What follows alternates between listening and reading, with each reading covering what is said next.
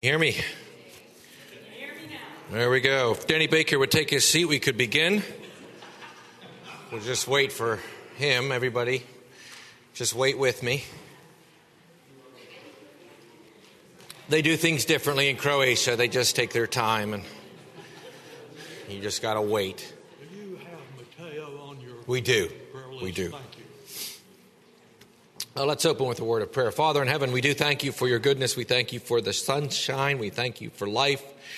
And we thank you especially, Lord, that we can worship you publicly and openly, and that you protect us and that you receive us because of your Son. And so bless us this morning as we spend time in your word. Help us to do so in a way that would be pleasing in your sight and beneficial to our souls. And we pray this in Jesus' name. Amen. Well, I'm excited about today because this is our last Sunday in the quarter when we are not going to get done with the book. I know I, I dreams of delusion uh, last week that somehow that was going to work, but it's not going to work.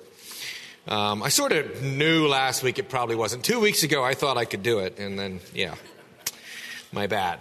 But, um, but the good news is we're going to finish, Lord willing, chapter 20 today, and that is the most controversial tra- chapter in a sense and it's really where everything comes together. And probably what I'll do is in the fall, because I'm doing a new members class in the spring, in the fall, the first at least three, maybe four weeks, maybe the first month, we'll finish 21 and 22. And I'll even try to tie everything together in a, you know, after having been able to sit back and reflect on everything. So I'm, you know, I think that's going to be fruitful for you. But really, chapter 20 is the last controversial chapter. Nobody really fights over 21 and 22 with the new heavens and the new earth and all of that.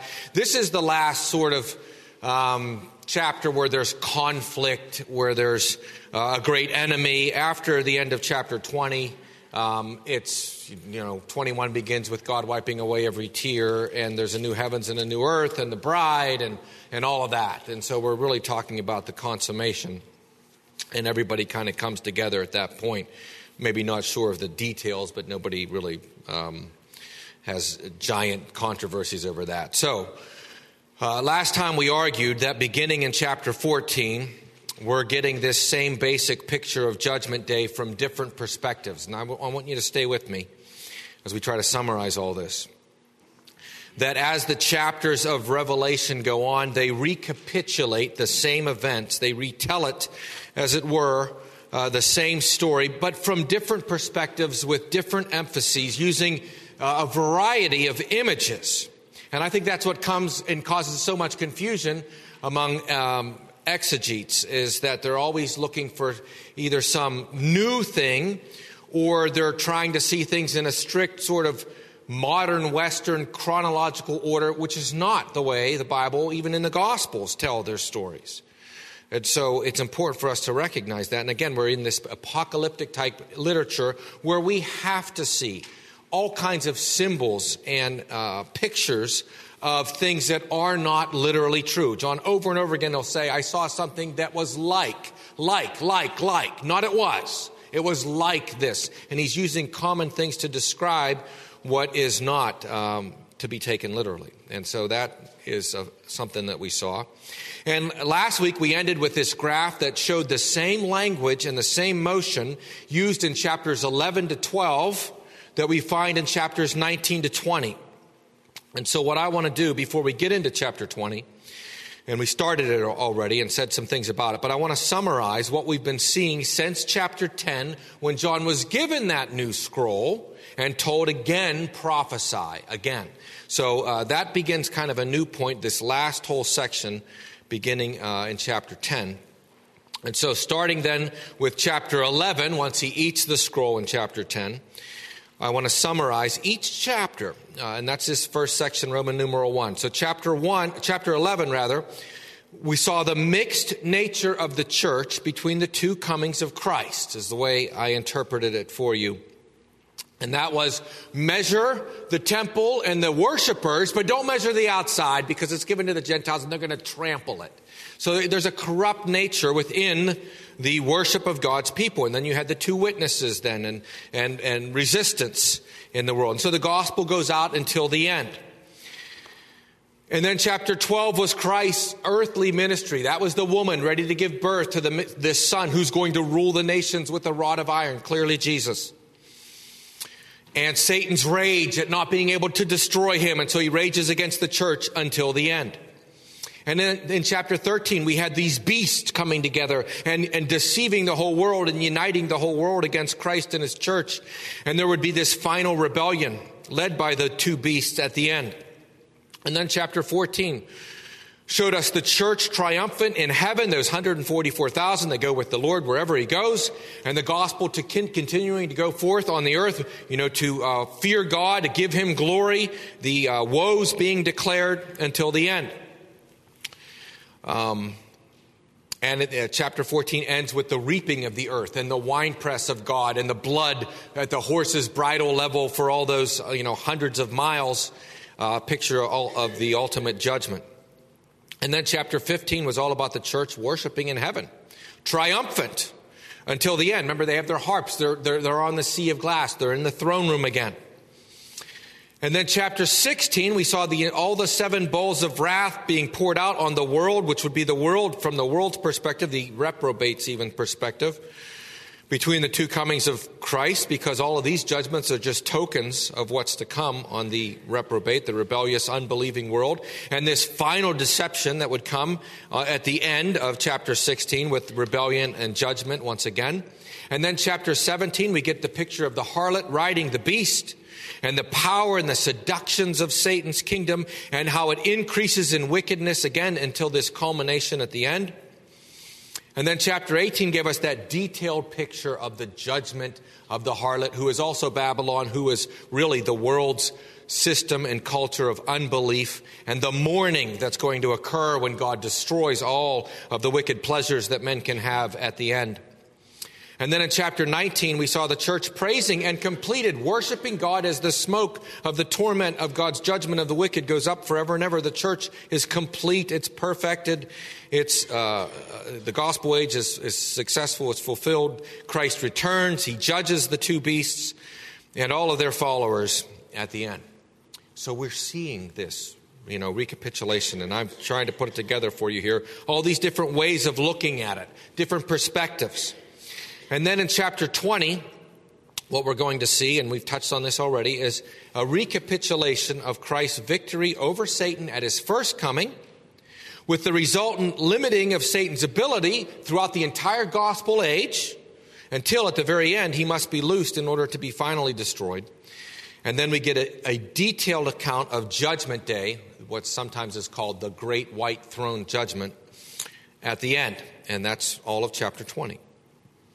So, what I'm arguing then is that, and I'm more confident having studied this now, that these, this is more or less what we've seen in the book of Revelation. This same message repeated over and over again with images, symbols, and events. And the following major events are more or less repeated throughout the book of Revelation. So in Roman numeral 2 now, I want to give you another kind of summary, topical this time, without just going chapter by chapter where you can find these same events, and I'm just giving you sort of the main sections of them here. You can also find these events in chapters 4 to 10, and I'll comment on that a little bit, but I didn't put them in the outline, but I'll, but I'll add them orally here before you, but at least some of them. So, letter A Christ's defeat of Satan at his first, these are things you can find throughout the book of Revelation repeated. Christ's defeat of Satan at his first coming. That's what the cross was all about. And we're going to look at some of those verses again in a moment which limited Satan's power so that the church is now preserved and able to go out in its nature and its function. Though not perfected, still corrupted, still mixed, right? Tares and wheat, but not able to be stopped until it finishes its mission. And here you can look especially at the first half of chapter 12 and here in even beginning at the first part of chapter 20 where Christ binds Satan with this great chain and he's not able to deceive the nations anymore, which we looked a little bit at last week. Uh, letter B, you also see throughout the, the book of Revelation the heavenly church's enjoyment of Christ's victorious gospel reign between the two comings. Even when all these judgments are going on, even when the locusts are going out, even when the beasts are raging, we get these, these periodic pictures of saints in heaven just rejoicing and praising God that He's won, that He's in control, that even though there's still, you know, uh, this resistance, that God is, is uh, his timetable cannot be interrupted. His victory has not been marred in the least. And so we see that, especially at the first half of chapter 14, where you get that 144,000. They follow the Lamb wherever he goes. They're victorious. They're singing. Uh, the first part of chapter 15 as well, and the first part of chapter 19, where they're praising God because the smoke of the torment of the wicked goes up forever and ever. And so this is this, again, the heavenly church's enjoyment of Christ's reign uh, even as um, between again the two comings, the gospel age and the church. We, you know, we talk about the church triumphant. It's there right now. They're praising God right now. They are triumphant right now. They're enjoying His triumph right now. We're still the church militant on earth. We've got crises and issues, but we should know and we should remind ourselves often that Christ has won. That the judgments we endure in this world are for our good, and that's uh, part of it too. Uh, letter C, the third thing we see uh, repeated again and again is the corruption of the world and sin. And these partial judgments, therefore, that do really come uh, upon the wicked until Christ returns. And you could look especially at the beginning of chapter 11 uh, with the two witnesses being killed, and the beginning of chapter 16, um, and the beginning of chapter 17 Again, with the harlot on the beast, corrupting, deceiving the world, and, and judgments coming down from God. Um, and then it, periodically throughout chapter 18, the, which is just the, that, that really uh, detailed description of the destruction of the harlot Babylon, which again is the world system. Then we see, letter D, periodically throughout the book, the persecution of the church on earth. We see the martyrs, especially chapter 6, where they're told they're all under the altar and they're, they're crying out to God, How long until you, you avenge us and bring justice on the wicked? And God gives them robes, tells them to hold on a little longer. So we got that in chapter 6, even before this second scroll vision. But then at the beginning of chapter 12, also, uh, actually the middle and end of chapter 12, where, where Satan is, the dragon is trying to destroy the woman trying to destroy those who believe in Jesus and who keep the commandments of God. And he's making war against them because he couldn't destroy the son. He couldn't destroy the one who the woman gave birth to. And so there's persecution of the church being pictured. Also at the beginning, or sorry, the middle of chapter 14 in verses 12 through 13, where it talks again about the, um, the patience of the saints and the dead in the Lord who die. And so clearly, uh, they died for their faith, it says. Those who die in the Lord from now on and so forth. And um, so that uh, picture gets repeated. Then we see Satan's uniting the unbelieving world against God and his church. We've seen this repeatedly. In chapter 11, when he gets them to uh, finally kill the two witnesses and the whole world rejoices. In chapter 13, where the two beasts, the first beast, everybody wonders at, the second beast is, uh, goes out and deceives the world, unites them against God, against Christ. And then in chapter 16, verses 13 to 16, we see again the, the beast with the, um, unclean spirits like frogs coming out of the dragon and both the beasts, in order to gather the world together for the great day of the battle of the of God Almighty. And so again, they deceive the whole world. We saw that in chapter 17 with uh, Satan deceiving the whole world through the uh, false miracles of the second beast. And then uh, letter F, Christ's last day destruction of Satan and his followers at Armageddon and or the rapture of the church because it's the same day. The same day Christ destroys the wicked is the day that the church is gathered together. Uh, the dead in Christ rise first. They're taken into heaven and they join the train as Christ is coming down. And so all that occurs on one day. And we see that especially in chapter, again, at the end of chapter 11, at the end of chapter 14, and at the uh, end of chapter 19, especially verse 11. The heaven is open. He's on the white horse. Uh, the hosts of heaven are behind him. He's slaying all the wicked with the sword of his mouth. Um, and again, those the, um, yeah, the um, last day destruction then of Armageddon. And then letter G, Satan and his seeds' final destruction in hell. See this especially in chapter 6, where they're crying out to the mountains because the wrath of the Lamb has come, fall on us, hide us. At the end of chapter 14, where the blood is at the horse's uh, uh, bridle. And then at the end of chapter 19, where they're actually thrown into the lake of fire where it becomes very, you know, much more uh, um, clear that we're talking about the eternity of hell. And chapter 19 opened with their smoke going up forever, which obviously is eternal torment. And then um, letter H, the other, the final thing that we see repeated throughout these visions is the church worshiping and praising God for His final victory, especially the middle and end of chapter 11, chapter 15, all of it. I didn't mention that, but chapter 15, all of it and uh, the beginning of chapter 19 with the church praising God. So uh, these themes repeated throughout uh, with different images and again with different emphases. Which brings us then to the millennial question, chapter 20, beginning in verse 2. So we touched on this last time, and I really want to uh, spend the rest of our time on really the first half of chapter 20. The second half is going to fall into place uh, after we do that. So let's look at the first half, verses 2 and 3. So we have the first, verse 1, which we looked at in somewhat in depth last time. I saw an angel coming down from heaven having the key to the bottomless pit, the abyss, abusos, which we've seen earlier in the book, and a great chain in his hand. He laid hold of the dragon, that serpent of old, who is the devil. And we compared this with that very same language, chapter uh, 12.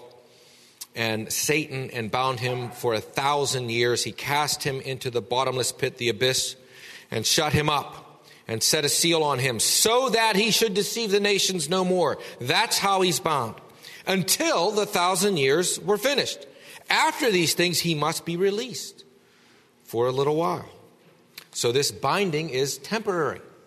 It's a great long period, uh, and the bind the nature of the binding is not totally bound, but and the length of time he's not bound for eternity. So uh, we saw that. So the event, what's happening here?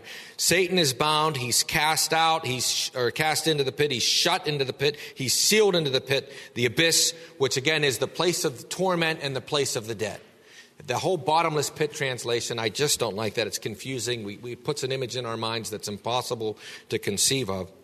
But the abyss is what we should uh, talk about here. The great deep, the place of the dead, Sheol, sometimes in the Old Testament sometimes just the place of the dead, but in the book of Revelation, always the place of torment and the place of the wicked. The purpose of the binding, that he should deceive the nations no more. No other purpose is mentioned. Nothing else. That he should deceive the nations no more, which clearly says that before he was bound, he was deceiving the nations. He was able to until he's bound, and now he's not able to. So Satan, now something has happened to him that he can't do what he used to do. And the length of the binding is a thousand years. So let's look at first some things that we have to say are definitely symbols. All right? Because a lot of times this uh, interpretation I'm saying is faulted is, is for not being literal enough. But everybody sees multiple symbols here, and I've tried to show you that repeatedly, like with the woman who is clothed with the sun. That can't be literal. Can't be standing in the sun as your robe and all these actual stars, which are actually other suns, on your crown. That's uh, insane. Those are pictures, those are images. So the symbol Satan is not literally a dragon. All right, a dragon was, it refers to an actual dinosaur type of creature in the Old Testament, Leviathan, Behemoth. And Satan is not actually that. So when it says he laid hold of the dragon, that's an image, that's a symbol. It's not literally an actual dragon being held onto. All right, everybody takes it for that. That serpent of old, that speaks of that one particular snake in the garden, which is long dead now. Okay? And it's dust now. There was an actual snake that Satan was permitted and allowed, and he actually did use to deceive Adam and Eve. And that snake is dead. And that snake is not Satan. That's not being referred to here, even though he's called the serpent of old. The serpent of old here is a title for Satan, okay? Who is also the devil and Satan. All right, so those are two names for Satan Diabolos and Satanas, accuser, and bound him. So, Satan's not literally a dragon. He's not literally the individual snake that he used to deceive Eve. And a spiritual being can't actually be bound with a physical chain. That in itself is also another image. It's an image to say that Satan has now been limited. He's now been restrained. He's now been hindered in what he would like to do. And that's happened because of this angel coming down and doing this to him. Again, the abyss, the bottomless pit, is not a literal pit in the ground that you can go to in Mexico somewhere and look into the hole. That's not what it is. All right? It's an image. Uh, it's a spiritual prison. It's not a physical prison. It's a place of torment for the wicked. Um, the shutting, the sealing Again, that's not literal. There's not an actual, like, you know, lock that's clanked shut on the top of the pit. Those words mean he cannot get out. He's shut in. He's sealed in. This spiritual being using these physical things, locks, seals, which we all can see in our minds, that's an image. That's a symbol to say that Satan is inescapably bound, limited, hindered by this act of judgment. Finally, and I'm going to argue this, the number 1,000 is often a symbolic number for the fullness of some category. Now, let me give you some verses, and you'll notice that these verses, and they're not all of them, all have to do with the idea of a thousand period of time being symbolic. Okay, so I'm not giving you uh, a thousand things, but uh, a thousand years, for example. Um, Deuteronomy 7 9. Know that the Lord your God, He is God. He is the faithful God who keeps covenant and mercy for a thousand generations. That's a length of time. And it's clearly symbolic. Doesn't mean on generation 1001 God breaks his covenant and he has no mercy. All right? That's not a literal thousand generations and that's it. That's it. Abraham, your thousand and one generation I will not remember. Okay, no, that's absurd. That, that makes God a liar. A thousand generations, all for all the generations. It means the fullness of generations. Psalm 90, verse 4 A thousand years are in your sight, are but as yesterday when it is past, or as a watch in the night. A thousand years are like a day. Now, that doesn't mean that a thousand years in one day is like 10 days. You know, or okay, then, it ends. You know, a thousand and one years, oh, okay, that's actually, you know, no. A thousand years, 10,000 years, a million years. You could put in whatever you want there. It's symbolic that time for God is, doesn't change him or doesn't cause him to do anything different. A thousand years are like a day, right? In one day, we don't really change what we're going to do. That's like a thousand years for God, a million years, whatever. Uh, Chronicles chapter 16, verse 15. I don't remember if it's first or second. I didn't write it down, so somebody can look that up if they're interested. But God remembers his covenant forever, the word which he promised for a thousand generations. But on a thousand and one generations, he forgets his covenant. He just forgets. You know, he's God. He can't remember everything. No, it's not literal. He always remembers his covenant for a thousand. Do you see how over and over again, a thousand Again, generations, years, a period of time with the number 1000 is always, in all these places, symbolic. Ecclesiastes chapter 6, verse 6. Even if he lives a thousand years twice, but has not seen good, do not all go to one place. Here he's talking about, it doesn't matter how long you live. Uh, and he, you could say, even if he sees 10,000 years twice, but, and he doesn't see good, doesn't it, is it going to help him? He's still going to um, suffer. So, uh, again, living a thousand years here in Ecclesiastes is a symbol. A symbol for it doesn't matter how long you live, if you're not. Uh, uh, if you're not truly converted to the Lord, it doesn't matter. You're going to die, right? So, and there's many other verses. I could uh, Deuteronomy 32, Deuteronomy 1. Uh, may the Lord, the God of your fathers, make you a thousand times more numerous than you are, but not a thousand and one times. No, uh, no, it's symbolic, right? Uh, many, many, many, many. Um, for every beast of the forest is mine, and the cattle on a thousand hills. But on hill number 1001, those cattle belong to somebody else, God. Sorry, you got your thousand hills. It's literal. No, it's not literal. Over and over and over again. There are dozens of passages in the Old Testament where a thousand is symbolic for the fullness of time. Now, I can't prove beyond the shadow of a doubt that that's the case here. but if my interpretation and understanding it so far is right, then this has to be a symbolic period of time. And again, it's in this passage where there's all kinds of symbols about dragons, about being bound, about being thrown into a pit, about being sealed, about being shut, and they have to all be symbolic.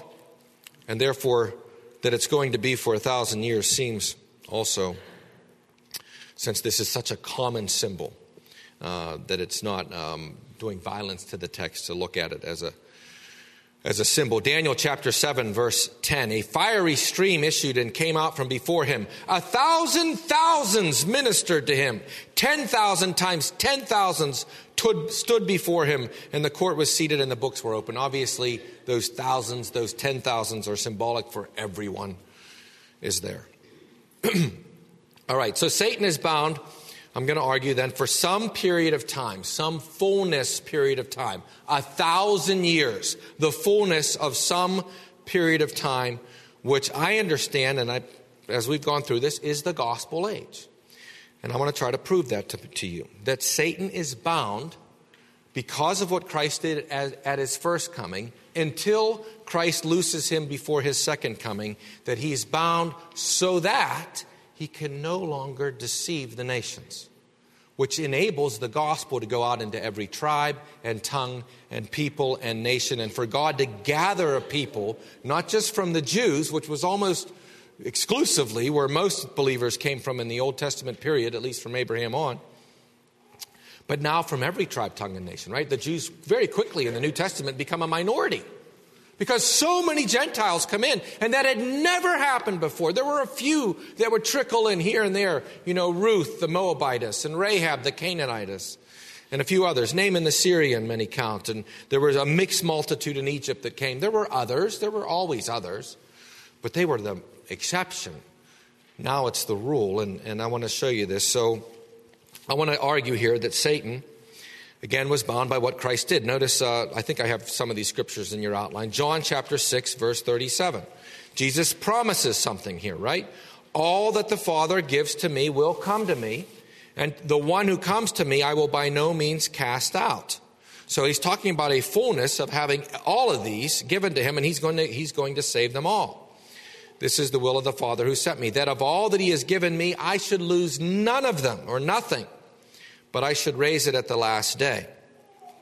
And in uh, Revelation chapter 5, one of the first visions that we saw in heaven, what did we see? Verses 9 and 10, they sang a new song. There were these all these people up in the in the heaven and it says you have redeemed us to God by your blood out of every tribe and tongue and people and nation. There's that fourfold category that we've seen repeated that I've argued always means the whole world. And you've made us kings and priests to God, and we shall reign in the earth. And that is what's promised to every believer. Every believer is a priest, and every believer is a king. And you don't have to be a child of Abraham or a child of uh, Aaron anymore to be a priest, or a child of David anymore to be a king. If you're a believer, you're a priest and a king. You don't even have to be a Jew, and that's the point of this. They're from every tribe, tongue, people, and nation, and now they're reigning with God. John 17, 6, where Jesus in the upper room says, I have manifested your name to the men you have given me out of the world. They were yours. You gave them to me, and they have kept your word. I pray for them. I do not pray for the world, but for those whom you have given me, for they are yours. And so there's this people that Christ is going to save, and he's not going to lose one of them. And we see this throughout his ministry. And that's, I think, the reason why Peter says the Lord is not slack concerning his promises. Some count slackness, but is long suffering toward us or toward you, some manuscripts. Not willing that any of that group that God has promised Christ should perish, but that all would come to repentance, which is why Christ delays, Peter's saying. He's not delaying because, you know, he's slow. He's going to wait until all of Christ's, you know, uh, chosen ones come to faith and repentance, and then he will bring the end. So, Christ, in his uh, successful first mission, when he came in the incarnation, I'm going to argue what Jesus actually did is he bound the strong man so that he can plunder his kingdom, which is the world. That was what never happened before Christ. Before Christ, the kingdom of God was located in this tiny little strip of land in the Middle East, and it basically was that one nation, and all the other nations were in almost complete darkness until Christ. And we see all sorts of scriptures not only declaring this, but actually prophesying of the change that would come when the Messiah came. So uh, let me just begin, I think, in sort of a, a logical order, where First of all, 1 John 3 8 declares, For this purpose the Son of God was manifested, that he might destroy the works of the devil. So Jesus came, in other words, John says, in order that he should do something that would uh, affect what Satan was doing, destroy Satan's works. And of course, what is Satan pictured as doing over and over again in the book of Revelation? Deceiving the whole world, deceiving the whole world, deceiving all. What did Jesus come to do? Destroy his work destroy his work of deceiving the whole world. Luke chapter 4, verse 5. Then the devil, taking Jesus up, this is during the temptations, on a high mountain, showed him all the kingdoms of the world in a moment of time. And the devil said to him, All this authority I will give you and their glory, for it has been delivered to me. He actually had authority over all these other nations. None of the other nations were God's people. And I give it to whomever I wish. This is what Jesus did when he defeated Satan in the temptations. He took that authority away from him. All right? And he begins to declare this in his ministry, which is why immediately after the temptation, what does Christ go out doing? Binding Satan, casting out demons, showing he has defeated him, and now he has power to cast him out of the world. And that's what we saw in chapter 12 in Matthew when the uh, accusers and the Pharisees and the doubters come to Jesus and they say he's casting out demons by the power of Satan. They, they, couldn't deny he was casting out demons, but remember what Jesus said to them in verse 28 If I cast out demons by the Spirit of God, surely the kingdom of God has come upon you. The kingdom is now here in a new way, in a way it's never been here before. It was here typically, symbolically, under, the, under these uh, uh, uh, type typological heads like David and David's line, but it was to David's greater son that it was promised his throne would be forever.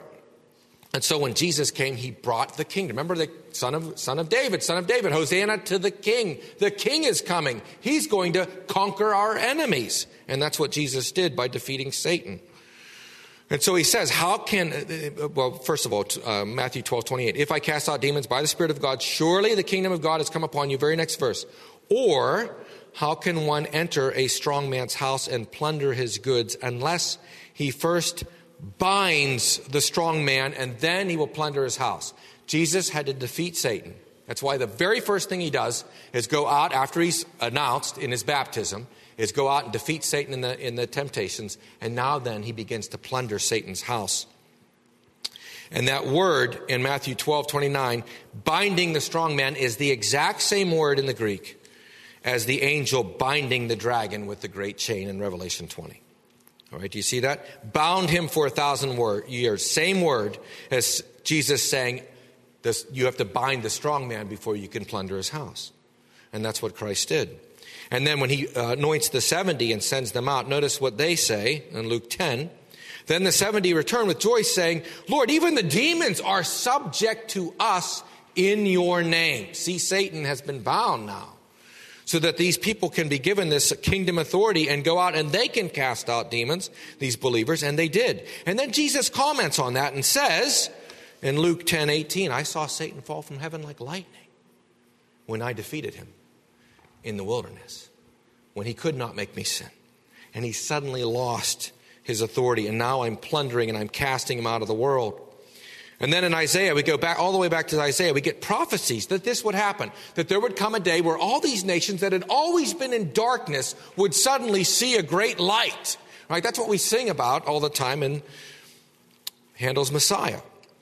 Isaiah 9 2, famous passage, right? The people who walked in darkness, the, the Gentiles, the pagans, the nations, the Goyim, they have seen a great light. Those who dwelt in the land of the shadow of death, upon them a light has shined. And again, Isaiah 42, and there are many other passages that I could have picked But I just picked these two. Verse 6 I, the Lord, have called you in righteousness, and I will hold your hand. I will keep you and give you as a covenant to the people. Here it is, as a light to the Gentiles who were always in darkness, who were always in prison, who were always bound by Satan and deceived by him.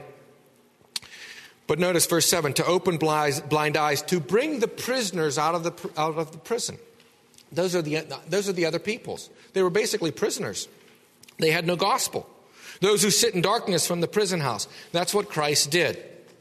And interestingly, in John chapter 12, let me just read you a little background here. Remember, Jesus is finishing up his ministry in John 12. It's really his last public appearance. And in John 12, verse 20, it says, There were certain Greeks, the only place in the Gospels where Greeks are mentioned as wanting to come to Jesus. There were certain Greeks among those who came up to worship at the feast, and they came to Philip, who was from Bethsaida of Galilee, and they asked him, saying, Sir, we wish to see Jesus. Greeks, darkness, lost, bound, no gospel. Nations deceived by Christ, the Greeks with all their gods and goddesses. And now they want to see Jesus. And it's Phillips tells Andrew, and Andrew tells Jesus. And what does Jesus say? Verse 23 The hour has come that the Son of Man should be glorified. Most assuredly, I say to you, unless a grain of wheat falls to the ground and dies, it produces, it remains alone. But if it dies, it produces much fruit. He says that in response to the Greeks wanting to see him. That he's going to die and now have much produce among the Greeks, among the Gentiles, among the nations that Satan had always deceived before. And that's what he says in John chapter 12, verse 31. Little, just a couple verses after this, same conversation. Now is the judgment of this world. Now, here it is the ruler of this world will be cast out. Once I die on the cross, I bind him. And then I send out my disciples, my apostles, into all the nations, and they make disciples of all the nations, and Satan can't stop it anymore because he's been bound with the great chain. He can't deceive them anymore to worship Baal, to worship Dagon, to worship uh, Marduk, and all the others because I bound him. Again, and if I am lifted up from the earth, I will draw, here it is, all peoples to myself. Only once I'm lifted up, only once I've defeated Satan, only once I've bound him with the great chain, will now all nations come and be part of my church. And that's what the visions open up with. Again, in Revelation 5, where every tribe, tongue, people, and nation is, are saying, You've made us priests and kings, and we reign with you. And that begins the series of visions. Colossians 2 says the cross, it was on the cross that Jesus what? Disarmed the principalities and powers. That's where he, he took away their ability to deceive the nations. He triumphed over them on the cross. And then Paul declaring at Athens, chapter 17, verse 30 truly these times of ignorance, times before the gospel went out, God overlooks, but now the gospel is going into all nations, and he commands all men everywhere to repent. That hadn't happened before. And then he mentioned earlier in John or in Acts 14, 16, how God in bygone generations allowed the nations to walk in their own ways. Another way to just describe the fact that God was not calling people from all the nations to become his people before Christ. Now in Christ he does. And Jesus does this, right? He gives what we call the Great Commission. Matthew 28, 18. Jesus came and spoke to them saying, All authority has been given to me. He never says that before. All authority now has been given to me because I've won, I've defeated all my enemies, in heaven and on earth. Now go and make disciples of all the nations, because Satan won't be able to stop you. You will make disciples of all the nations, baptizing them, etc. And I'll be with you when? Till the end of the thousand years. He doesn't say that. I'll be with you to the end of the age, to the end of this period in which I have all authority and I'm sending you out and you'll make disciples and no one will be able to stop it. And Paul summarizes at the end of the book of Acts what God had said to him I will deliver you from the Jewish people as well as from the Gentiles, to whom I now send you to open their eyes, to bring them from darkness to light, from the power of Satan to God. Go back and read Acts 26, 17, and 18. From the power of Satan to God. They were under Satan's power, they were deceived before. But now I'm sending you, Paul, and all the other apostles, because the Gentiles won't be deceived anymore. They can't be deceived anymore. They're no longer in the darkness. They're no longer under the power of Satan. I, I'm sending you to open their eyes, to turn them from darkness, to turn them from the power of Satan to God, that they may receive forgiveness of sins and an inheritance by those among those who are sanctified by faith in me. That's what Christ did. That's the Great Commission. The world was under Satan's dominion. Jesus defeated him. All right, and then he sends out the apostle. And Jesus talks about this, you know, in John 10 Other sheep I have, which are not of this fold. Them also I must bring, and they will hear my voice, because Satan can't stop it. And there will be one flock and one shepherd, and so on and so forth. And we can look at uh, Psalm 98. The Lord has made his salvation uh, uh, among the nations. He has made it known. He has revealed his righteousness among the nations. Isaiah chapter 11, in that day there will be a root of Jesse who will stand as a banner to the people, for the Gentiles shall seek him. We all know there are dozens of passages like this that when the Messiah comes, there will be this great ingathering of the Gentiles that never happened before. Why didn't it ever happen before? Because Satan was in complete control of those nations. Again, in the providence of God, according to his timetable, Jesus comes and defeats him, and he not able to deceive the nations anymore. He can't stop the gospel program. So, my argument here is that during the thousand years, which is the gospel age, the gospel will have fruit in all the world. Satan cannot stop it. More or less, you know, this nation or that nation for a time can really persecute the Christians. For a time, the Roman Empire, Europe, horrible place to be for a Christian. Now, okay, maybe it's not as great as it was. But that's where Christendom was for hundreds of years. You know, Europe, Europe, where, where laws demanded that you had to be a believer in Jesus. Uh, not to say that that was the right way to go about it, but I'm just saying that how those, those nations were transformed, right? And now, okay, it's harder to be a Christian right now in Muslim nations, in China, maybe. Um, but, you know, South Korea, Brazil, you know, countries in Africa. I mean, very much Christian. And again, Satan, you know, it's like, I, I think I described it like whack a mole before for Satan. He's trying to stomp out the church, but it keeps popping up, and he can't do it because he's been bound. He's been bound for a thousand years. All right? So, uh, but it does say here again, at, when the time is up, he'll be loose. Well, why, was he, why is he going to be loose? Because he has to be loose to be destroyed. That's why during the gospel period, Satan had more sort of ability to do things than any other time. You don't read anywhere in the Old Testament about all these demon possessed people, you know, uh, and you don't read about it in Paul's letters. You only read about it in the Gospels. All these people, demon possessed, and everybody knew they were demon possessed. You can read about it in Tacitus, where demon possessed people are brought before one of the Roman emperors at that time.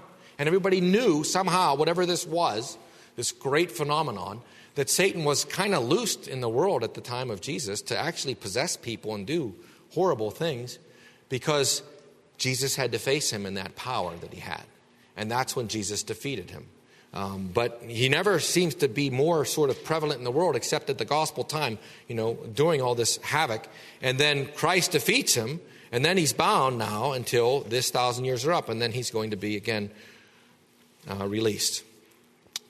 So uh, let's go to Roman numeral 4. I was going to talk to you more about Ezekiel, but I'm not going to do that. But you can see the comparison in Ezekiel, uh, which uh, we've looked at before. But we're running out of time, and I really want to get to the rest of this. So um, here's, the, here's the key phrase. So let's go to verses 4 to 6. I saw thrones, and they sat on them, and judgment was committed to them. Then I saw the souls of those who had been beheaded for their witness to Jesus. Obviously, these are people who were killed, right? Beheading was what uh, Paul suffered. If you were a Roman citizen and you were killed, you were killed by beheading. Here it's for their witness to Jesus. They're clearly martyrs, which is what we saw in chapter 6, the martyrs again.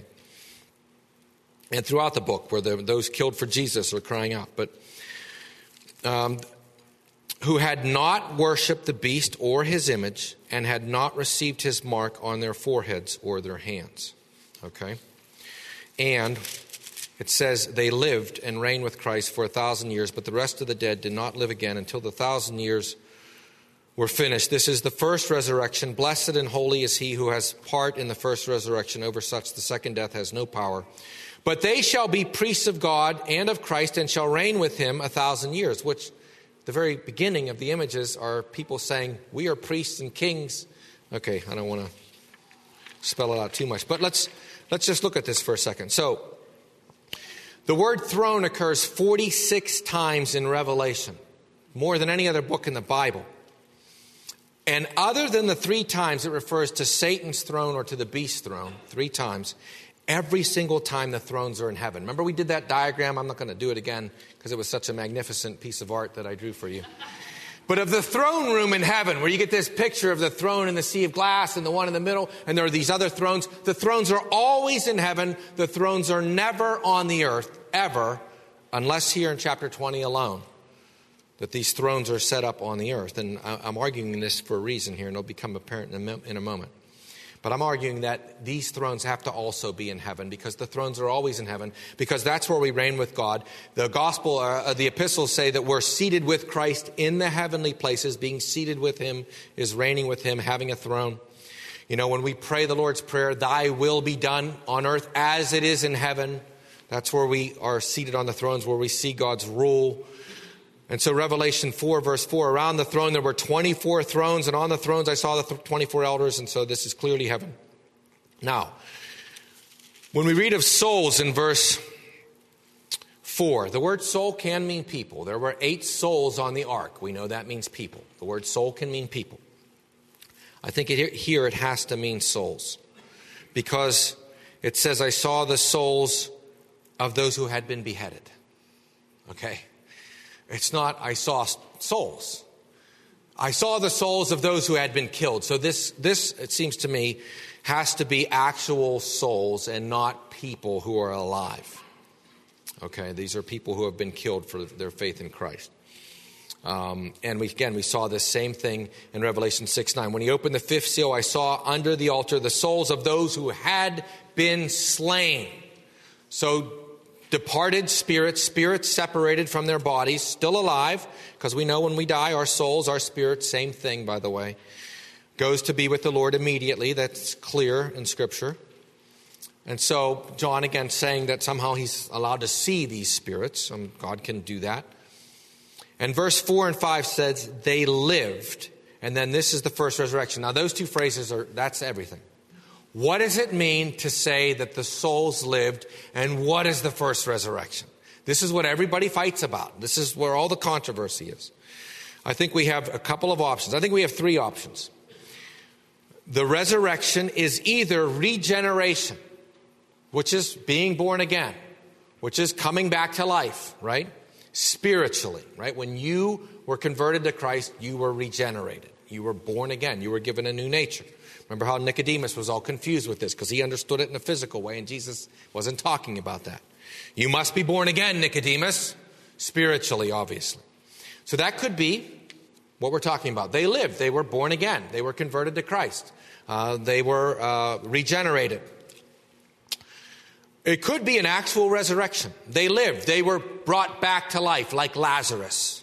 Right? Lazarus is brought back to life, body and soul. He's alive now. He was dead. It could be that. Or it could be, third, uh, thirdly, they're alive with Christ in heaven. They are departed souls. They're souls, like the souls under the altar, who are alive again. Uh, who, after they died in their physical earthly deaths, they are now, they go to be with the Lord. They live. Remember, it's just the word they live. It's not they began to live. That's, you'll see this in some translations. Now, this is a technical argument. Um, it's, you know, look at the end of where, where, we, where we are at is the end of verse 4. And they lived and reigned with Christ. Some say, and they began to live, right? Well, there's all kind of different things in Greek, and there's an ingressive aorist, and there's a resultant aorist, and there's an inceptive aorist. And some say this is the inceptive aorist, where you can translate the word that simply is aorist is simple past tense, lived. But if it's inceptive, then it would mean that it's something that has just begun. So you could actually translate it in English. They began to live, even though it's just one word in the Greek. They lived, and it's a complicated argument. I'm not going to go into it. It's possible that this is a inceptive aorist. It's not certain that it is. You have to argue for that, and it, it would need an infinitive for it to really be, but there's no infinitive there. But it could be without it. But even if it is, it's still correct to translate it, they lived. And just understand that this is a new kind of life that they began to live. So um, I'm not going to go any further into that. But Um, I think it's important to remember here a couple of things. Every martyr for Christ, and this book is filled with people being martyred, is not defeated but victorious. That happens, and we see that over and over again. This is an encouraging book. This isn't a scary book. This isn't like, you know, when my wife was little and she was afraid to see The Wizard of Oz, which I reminded her of this morning, because those flying monkeys were scary. I mean, kind of like the locusts, right? Scary monkeys. But but everyone that dies in Christ is, is alive and. And that's what the book tells you over and over again. Victorious, he goes to be with the Lord and then begin to sing uh, and, and praise him, even as things are happening on the earth that are scary. But it's not just the martyrs, it seems to me, that that's true for. We've seen repeatedly it's everyone who believes, right? Everyone who believes. That's why you get this category. Notice it's those who had been beheaded for their witness to Jesus and for the word of God, who had not worshiped the beast or his image and had not received the mark. Now, I've argued that worshiping the beast and receiving the mark clearly is a spiritual condition of unbelief.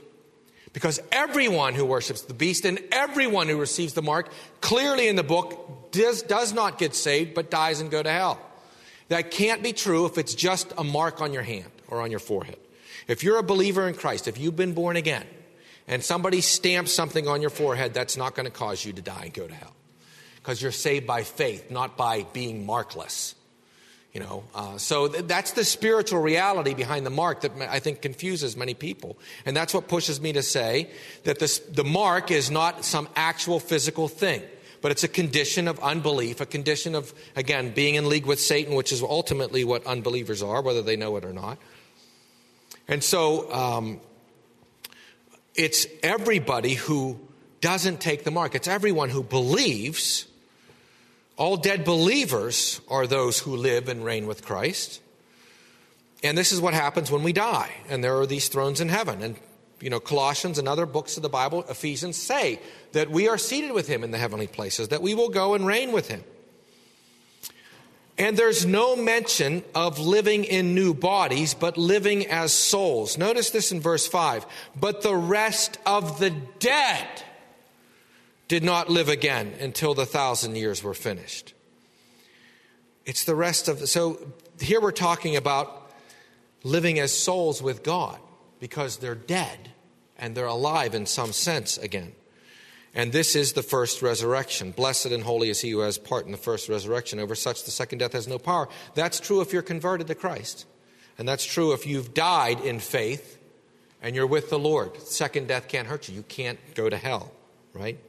So whoever dies in faith is with God in heaven. He can't go to hell. And the state of living souls in heaven is far better, Paul says, than it is here to be alive on earth. Now, if there's a there's an interesting place that can illuminate this. We'll have to go quick, but I think we'll make it. John 5 25, where Jesus says, Amen, Amen, I say to you, the hour is coming. Now listen, the hour is coming and now is when the dead will, future tense here, will hear the voice of the Son of God, and those who will hear will live. All right? The hour is coming, and now is. Right now is, Jesus said. When the dead, dead people, will hear Christ's voice and live. For as the Father has life in himself, so he has granted the Son to have life in himself, and he has given him authority to execute judgment because he is the Son of Man. Do not marvel at this, for the hour is coming, verse 28, and he doesn't say, and now is. The hour is coming in which all who all who are in the graves will hear his voice and they will come forth those who have done good to the resurrection of life those who have done evil to the resurrection of condemnation. Do you see what christ did there in john 5 he talked about two resurrections. The first resurrection is all who hear the voice of the son and that was happening in his lifetime all who hear the voice of the Son will live. The hour is coming and now is. If you hear, really savingly hear my voice, you'll live. You will live. You will live when you die. Remember what he said to Martha? You know, Lazarus. Oh, I know, he'll live in the final resurrection. I'm the resurrection. He'll live now. Martha is what Jesus meant. The hour is coming when all who are in the graves, here's the general resurrection, will come forth. Not just those to a resurrection of life, but to a resurrection of condemnation. And so um, that's my argument here that what we're seeing is in this text, is the way I understand it. I would lean towards that these are the souls of believers who have died and they reign with Christ in heaven. And that's the millennial reign. When you die, you will go and you will reign with Christ in heaven until he returns. Um, and uh, that's that periodic praise that we've been seeing in heaven bursting forth. You know, again in chapter 5 and chapter 15 and chapter 19, we're always seeing these saints pray, and they're reigning with him, and they're kings and priests. And I think that's what Christ is talking about here. This is not living, this is not people coming back to life in physical bodies and reigning in some millennial kingdom on the earth. I don't understand it that way. I understand it as a picture again of the, of the victory that Christ has won, that we join uh, in, a, in a greater way than we know now. We, again, I think there's categories. We are the church militant now. We are not triumphant now. We are seated by faith, but when we die, we will go and join that church triumphant, which is reigning with Christ for a thousand years and however long it takes. And so I think that's what we're getting pictured here. Verses 7 to 9 is Armageddon. Satan released. He goes out again to deceive the nations. This is something that happens very quickly. And what happens? Fire comes down from heaven and devours.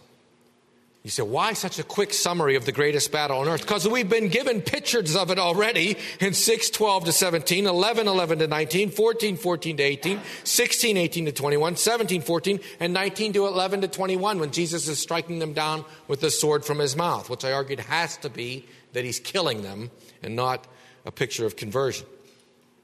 So we've already gotten the judgment day explained. So now it's just says fire from heaven destroys them different pictures of the final day when Christ destroys. And then in verse 10, where the devil is thrown into the lake of fire, this isn't a thousand years later. Again, it's the same day that we saw in chapter 19 when the beast and the false prophet are thrown. When the lake of fire is opened up, which is the fullness of hell, body and soul, which nobody is at now. The, the wicked dead are in a place of torment now, but there's not yet the lake of fire, the second death, where after the res, general resurrection people are thrown in. That's what's pictured at the end of 19. The beast and the false prophet are thrown into the lake of fire. Here in picture uh, chapter 20, the devil is, but it's all at the same time. It's all the same judgment. Chapter 20 is giving us the demise of the final enemy. We saw the harlot destroyed in 18, the two beasts in 19. The only one left standing is the dragon. And he gets, we get his image of being destroyed in verse 20. But all of them are the same event judgment day. One judgment day, described again, different pictures. Here's Satan's demise. Here's when he is thrown in to the, uh, the, uh, to the lake of fire. And again, that's um, the same section over and over again. And then the verses 11 to 15 is Judgment Day. That's the picture of Judgment Day for everybody.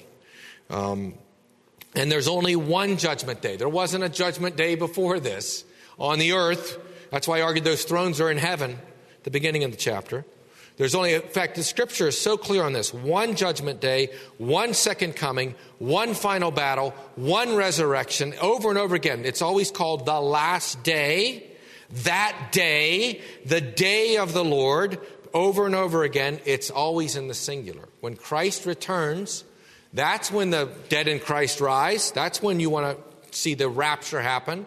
We will all, we will, whoever is alive and remains will be taken up. But they'll be taken up as the Lord is coming down to destroy the wicked, and judgment will occur on that day, and the wicked will be thrown into hell on that day, and the, um, the saints will begin to shine like the sun, the New Jerusalem. We're going to get in 21 and 22, Lord willing, if we're all still alive here in the fall, and Christ hasn't come back yet, we're going to get a picture of what happens to the righteous. So you know, the crisis now is over. We have dealt with it over and over again, it seems to me. Um, and uh, I want you to really think about it and let me know uh, what your thoughts are. We've, we've finished sort of the major um, section of all of the disputed things. I'm not saying, you know, I've figured it all out, but I'm very confident and comfortable in, the, in what we've set forth uh, as an interpretation in Revelation. It doesn't do violence to any other clearer set passages of Scripture about uh, the second coming or about the resurrection or about being justified by faith and so forth. And I think those are the anchors that you've got to have when you're interpreting all these symbols. And I think it, do, it does justice, again, to the gospel and what actually is happening in the world. And so, um, you know, um, well, that's, that's, that's it. That's all we're doing. There's a lot more to be said, but I'll, I'll, take a couple quick questions. We'll go maybe a little bit late since there is some, some moment, time to think. John. He's on a leash. Uh, he can't do everything he wants. And that's on purpose, that Christ gathers his bride, right? That, that perfecting of that bride until until the, until the last saint comes. And then I think, again, he's loosed in order to be destroyed. And there's another thing. People say, well, why is he loosed again at the end? Well, not only to be destroyed, but to show forth just how wicked the world really is. Even after all this, right?